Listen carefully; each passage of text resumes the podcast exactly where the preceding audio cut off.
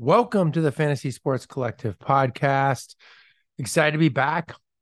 Fantasy Musings on week seven, actually, week six games, week seven, the previews. So I'm going to get into just a couple random topics. And then this week, I'm going to talk about players I think really players at the top of the food chain on the fantasy side are going to continue to either outperform where they've been, break out as you want, or guys I see as falling back to the pack. So I'll go player by player, quarterback, running back, wide receiver, and tight ends. I'm not doing kickers. Happy to talk about kickers. Well, I'll get to that on the top. So flip it on the on the other side. This is America. Don't get you slipping now. Don't get you slipping now. Look what I'm whipping now. Okay. No more unbeatens. We've got zero unbeaten teams through six weeks of the NFL season, which I don't, I didn't look this up, so I don't know how common that is. It feels pretty early to not have an undefeated team. Maybe it's a sign of the parity in the league. I don't know. But what I do want to kick off this week on is this diatribe of the value of a kicker. And I, I want to openly question my hometown 49ers, who's my team, why they would ever expend a draft pick on a kicker. And let me just put this out there every team should not spend a draft pick on a kicker. So let me present the basic case here. Since 19 or since 2003, here the kickers have been drafted with a first or second day draft pick. That's first through third rounds for those of you who are scoring at home. Mike Nugent with a second rounder overall in 2005. Robert Aguayo was a second rounder in 2016. Nate Kaeding, who actually went on to have a decent Nugent and Kaeding have a decent careers, but not amazing. Nate Kaeding was a third rounder in 2004, and now Jake Moody was a third rounder in 2023. Again, Nugent was decent. Kaeding had a solid career, but if you look at the best kickers during this period, it's Stephen Gostkowski, who was drafted in the fourth round in 2006. Mason Crosby is a sixth rounder in 07. Justin Tucker, who was undrafted, in 2012 who went on to win the Super Bowl, being a key member of that team in 2012 as a rookie. Matt Prater was undrafted in 07. Robert Robbie Gould was undrafted in 05, among others. Look, my point is pretty straightforward. I don't want to belabor this. The best kickers are either late round or undrafted guys. The best of this era were undrafted. I think you can go further back, by the way. I, I can only find a few guys or even like high draft picks that were good. So Sebastian Janikowski, although again, he had some up and down years, but I'll give him credit. He was a great kicker. He was a first round pick. You got to go back to a punter. I think the only punter drafted in the first round was Ray Guy. And he's, I think he might not be a Hall of Famer, but he should be a Hall of Famer. If punters were allowed a Hall of Fame, he'd be a Hall of Famer. It just doesn't pay to take kickers with waste a, a high pick on these guys. And why do I bring this up? Because the 49ers spent a third round pick on Jake Moody. Guy was abysmal in the preseason. He hadn't missed a kick up to this week, but then he missed a 54 yarder, which granted, that's a tough kick earlier in the game, and then shanked a 41 yarder right down the middle. They'd set it up perfectly right down the middle for him, easy kick, and he shanked it. So he's now lost the team a game, and they used a premium pick on the position. I just don't, it doesn't make sense why anyone would ever do that look, it was a team loss. Not blaming on Moody, but he definitely deserves credit for this. Losses happens, but I just I hope teams don't overdraft kickers. Pay the guys that perform. The guys like Justin Tucker, they deserve three, four, five million a year in this day and age because they're consistent. They can win you games. But why you would use a, a top pick on on a kicker just doesn't make sense to me. Okay. I talked about, I'll get to the players in a second. I want to, it's a couple points to make. Injury tracker, tough week on the injury side.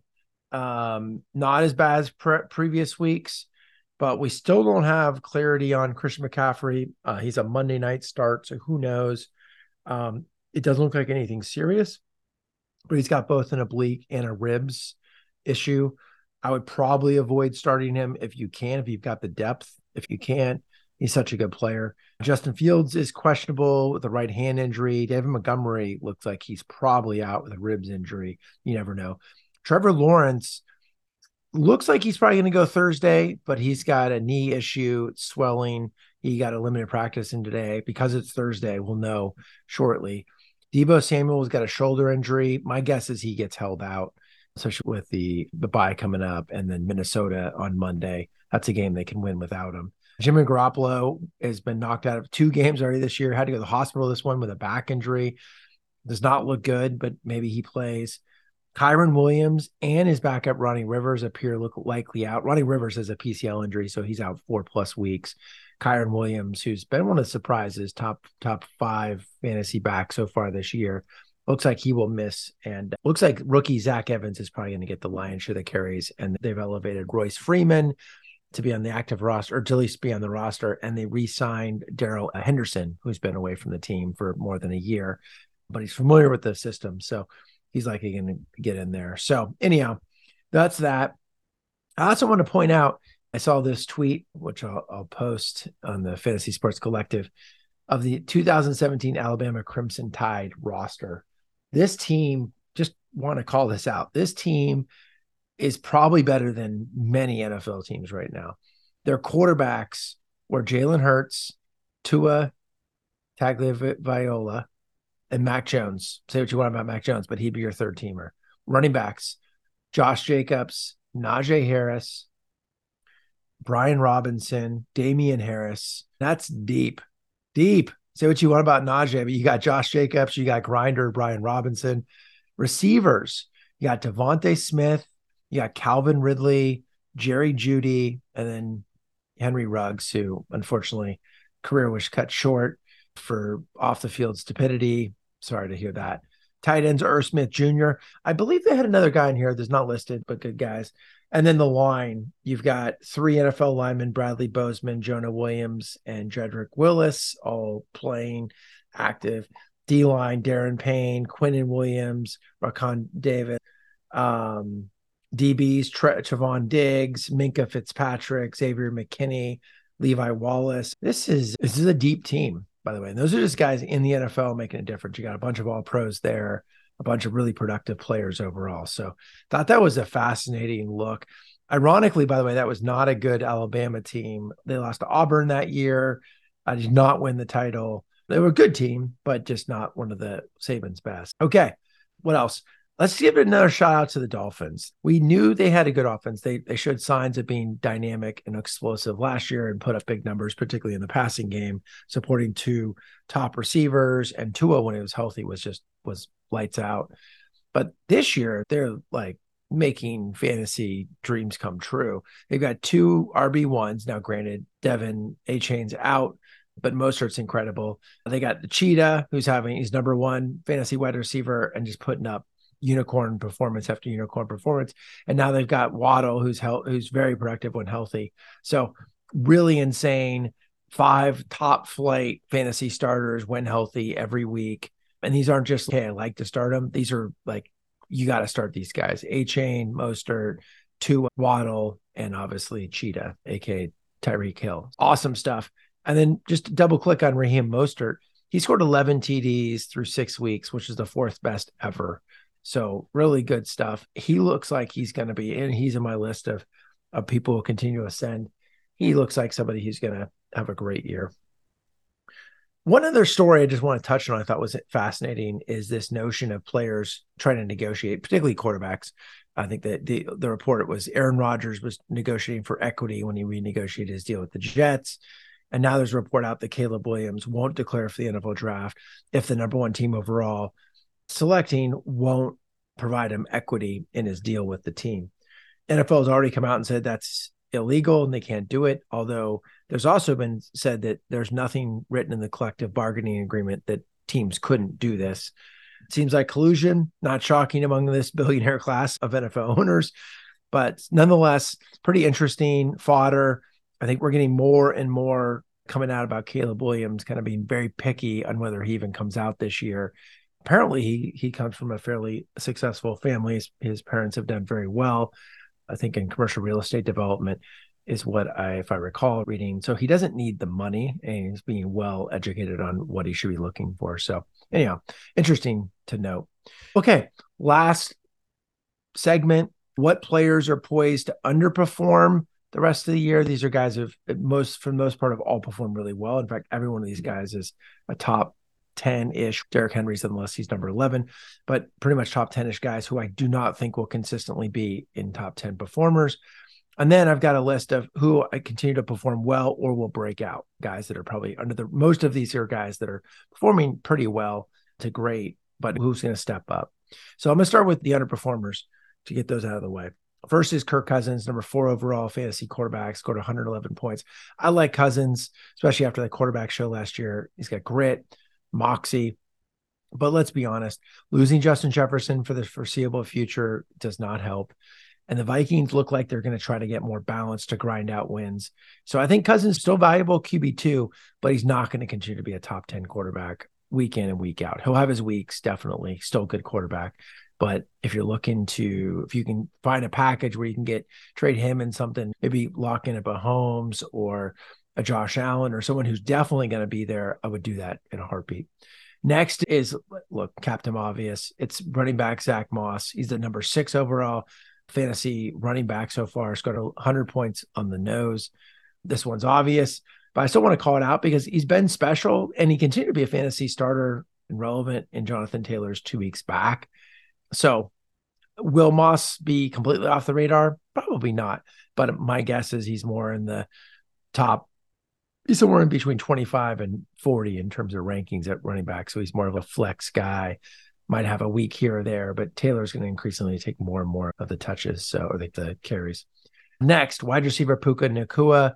Again, file this one under maybe obvious, but Nacua isn't a drop, I'd say. But Kupp, you'll hear on the other list, he's just a featured, heavily targeted option this offense. Stafford loves him, looks for him all the time. Nacua is at best a secondary option. So he's still worth a flex start, but he's not an every week starter in the second half. I skipped over Henry, by the way. Derrick Henry's on this list, number 11, 83 points. Henry's still good, but he's no longer elite. You can see that in his breakaway. He broke away the other day through the pack and he was caught from behind pretty easily. That did not happen. Maybe even last year didn't happen. So he doesn't have that breakaway. I'm gonna I'm gonna score once every two weeks on a 50 plus yarder, and I might have a blow up week where I have two 50 plus yard touchdown runs and I run for 250 yards. That's just not him anymore. So on top of that, this team is not going anywhere. And my guess is they're going to continue to give more and more touches to Tyjae Spears, who looks pretty dynamic, who's the rookie out of Tulane. So the other thing is, if Henry is dealt, which there's rumors he could be dealt since he's at the last year of his contract, and there's some teams out there like a Baltimore who could use him, I might remove him from this list because I think if he ends up at a place like Baltimore or potentially like a I'm trying to think of another good team that needs a running back. They're running back desperate, and they run an offense that fits Henry. That's the one thing with Henry. He's pretty unique he can't just go into any offense. Philadelphia is not going to take him and he's just not going to play in that kind of option type of system. He really needs a Baltimore type of running game. You know, maybe Pittsburgh. I just don't see Pittsburgh trading for him. So anyhow, I've got him on this list. I still like him, but I think the Titans are going to prepare for life after King Henry. So be prepared for that. Next is wide receiver DJ Moore, number three overall. He's got 110 points. I've always rooted for Moore. I really like him. I hope I'm wrong about this, but if you look at how he scored today, it's a bit fluky. He had 50 something points in one game, scored in the high 30s another game, and he's been relatively, relatively disappointing in, in the, the other three starts. I just don't think he's a top five or even 10 receiver. I'm predicting he'll be sub top 20 for the rest of the half, the second half of the year and therefore I wouldn't necessarily dump. I'm not going to dump him, but if you can package him with something for an elite player who's going to consistently put up numbers, I would. and last on this list is tight end Sam LaPorta. He's the number two tight end, scored 70 points, basically tied for Kelce as at number one. I love the player. He's going to be a great fantasy tight end, but really 2024 and beyond. And why? Because it what look, eventually defenses are going to catch up to him. The Lions just got Jameson Williams back. They're going to be a little bit more spread the ball. And look, the marathon of NFL season catches up to rookies. That's why rookie tight ends, they have a lot to do in terms of blocking, different schemes. He's going to slow down. So, do I love him? Yes. if you're in a seasonal redraft league, which most of you are, look to parlay him into a Travis Kelce or Mark Andrews. You're going to have to give up something else too. But someone who is, those guys are money in the bank. So that's my take on them. Okay.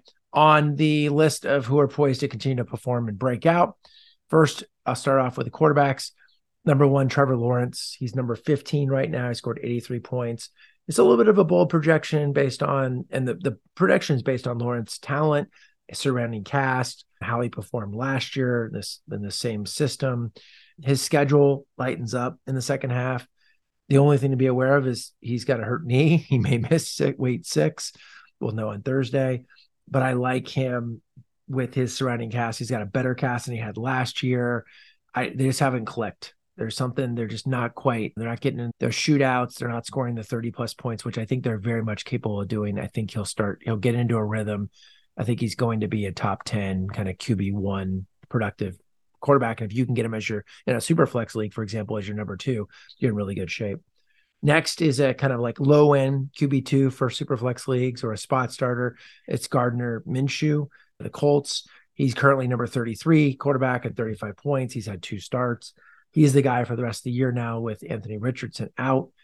Look, he's not a guy I, I recommend go out and get him and make him your core starter, but he's a gunslinger. He's got a good balanced offense, awesome offensive line, which is one of the reasons why Zach Moss is having a career year and why Jonathan Taylor is so well thought of. But Minshew's not going to be a QB one. He's just more of a, a good, solid QB two starter for the rest of the year. Next, get to the running backs. First and foremost, Raheem Mostert. He, you hear me talk about him a lot on this pod. He's number two scoring player right now with 135. It's, it's scoring running back with 135 points he's a perfect fit for this Miami offense. Obviously, fits it given he came from San Francisco under the offensive coordinator, who's now the head coach, Mike McDaniel. And he's looked great when he's played. Even last year when he played, he was good.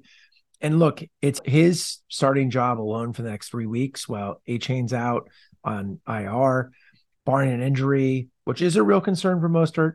He's primed to have his career season. Look, he's from a touchdown point standpoint, he's already had it but I think ride him while you can. I, I see him continue to put up huge numbers. Miami's explosive. They got really good chemistry. They're deep. I like him again, barring injury. Next, running back Travis Etienne or Etn, however you like to pronounce it. He's number four guy. Surprised me. He scored 109 points. I loved him in college. I had him on my college fantasy league for three straight years. I thought he looked a little too small last year, and then drafting a Tank Bigsby, I was never a thought that Bigsby was going to get 50 plus percent of the carries or any of that stuff, but I thought he would steal some goal line work and ultimately take away some touches. And Etienne would be more of the change of pace, third down, two minute guy. But that's not been the case. And actually, he bulked up. He looks stronger. He's running through people, still making people miss. He's had an awesome start to the year. Quite frankly, he's benefiting, I think, from some of the chaos and grinded out that the the Jags are forced to do so far early in the season but I think he's poised to continue to be an RB1. I think Jags are going to pick it up. Obviously, I've got three Jags on this list, one of them to come. I'm big on the Jags second half. I'm putting a stake in the ground on that one. Next, running back Isaiah Pacheco. He's number two running back, scored 82 points. Uh, look, the Chiefs are increasingly relying on Pacheco as their primary back. They're also throwing him a bit in screens. I think last game he had six catches for high 30s or maybe 46 yards. He's getting targets, which is great. He had a little bit of a slow start. He was getting carries, but wasn't a featured guy. But the last few weeks, he's been very productive. And once KC gets on a roll offensively, which they're going to do, Jaco, I believe, will surprise as an RB1 down the stretch. As it is, he's a borderline almost there at number 12. And that's in a situation where he just started to get rolling the last two weeks. And you can see they're gaining confidence in him as, as kind of their main guy. And you've got McKinnon and Clyde Edwards Helaire as like backup change of pace guys but they're getting increasingly less and less touches. And Pacheco's getting the lion's share of the snap. Like him a lot. I think he's a little bit under the radar. So I'd go get him. Go get into the wide receivers here. Adam Thielen, he's number seven wide receiver so far with 102 points. As if you listen to the podcast, I'm, the, I'm on the Thielen bandwagon. I liked him in Carolina. He's a security blanket. And what, what I've noticed, if you look at the film, he's playing a ton from the slot which gives him a little bit more free releases and that gives him that security blanket role that that, that Bryce Young needs so so desperately as he's trying to figure it out and move the change guy. Will he continue to play like this for the rest of the year at 33? I think he will. So I, am pro. I think he's going to continue to outperform this. Quite frankly, I don't think people have caught on to the fact that he's so productive because he's playing in Carolina. People aren't really paying attention. I like him as a pickup cheap guy still, and and he'll continue to perform. Next is wide receiver CeeDee Lamb. He's the number 13 fantasy wide receiver, scored 74 points so far. Note, by the way, these points are all half PPR league. So Lamb is talented. Cowboys are figuring it out, figuring out new ways to get him the ball. Feels like the Cowboy offense has been going through this transition. They have not really looked great all season. Yes, they put up big numbers that week one against the Giants, but they had two defensive scores, created a bunch of turnovers. So they had short field. So weren't putting up a lot of yards and didn't have a great offensive performance. And then they had a decent week, I think the in week three as well, scored uh, in terms of points scored. But Pollard's been the big recipient of that. This past week was the first week on Monday night where you saw Lamb really be featured and become a big part of the offense. Again, he's getting targets, but he's not getting the the high leverage targets, not scoring the touchdowns. I think that's going to change in the second half of the year, and I'd expect Lamb to put up top ten numbers. Next is wide receiver Cooper Kupp. This one's an easy one. Again, captain obvious.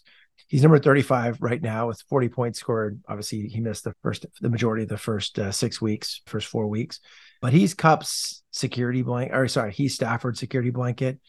And look, he's going to be the top two or three performer as long as he's healthy from here on out. You know, if you've got him, you're excited that you weathered the storm and he's going to be there. If you can get him cheap, go do it. And then my tight end in the this list is another Jag. It's Evan Engram. He's number eight right now. Scored 48 points. Again, this is a play on Trevor Lawrence. Uh, Engram's got talent. He's one of Lawrence's security blankets. He likes to throw to him a ton. A lot of targets. I think he's tied for tied just slightly behind number two targets on the Jags. And as they start to roll, Engram's going to benefit. Engram's going to be a top three or four tight end or top five tight end without a doubt in terms of targets, catches, yards and I think TDs will be there. So he's a guy I would target as someone who's going to be a top five guy going forward. And you can probably get them cheap in your leagues. Okay. On that note, appreciate you all listening. Hope you have an awesome day. Great week ahead. Very excited for week seven, the NFL schedule. Continue to see some of that parity way out. We're going to see that the contenders continue to, to develop and move away and the pretenders fall back. On that note, have a great one. Take care, everyone. Bye bye before we leave, let me tell y'all a little something. Uptown, funk you up. Uptown, funk you up. Uptown, funk you up. Uptown, funk you up. I said, up.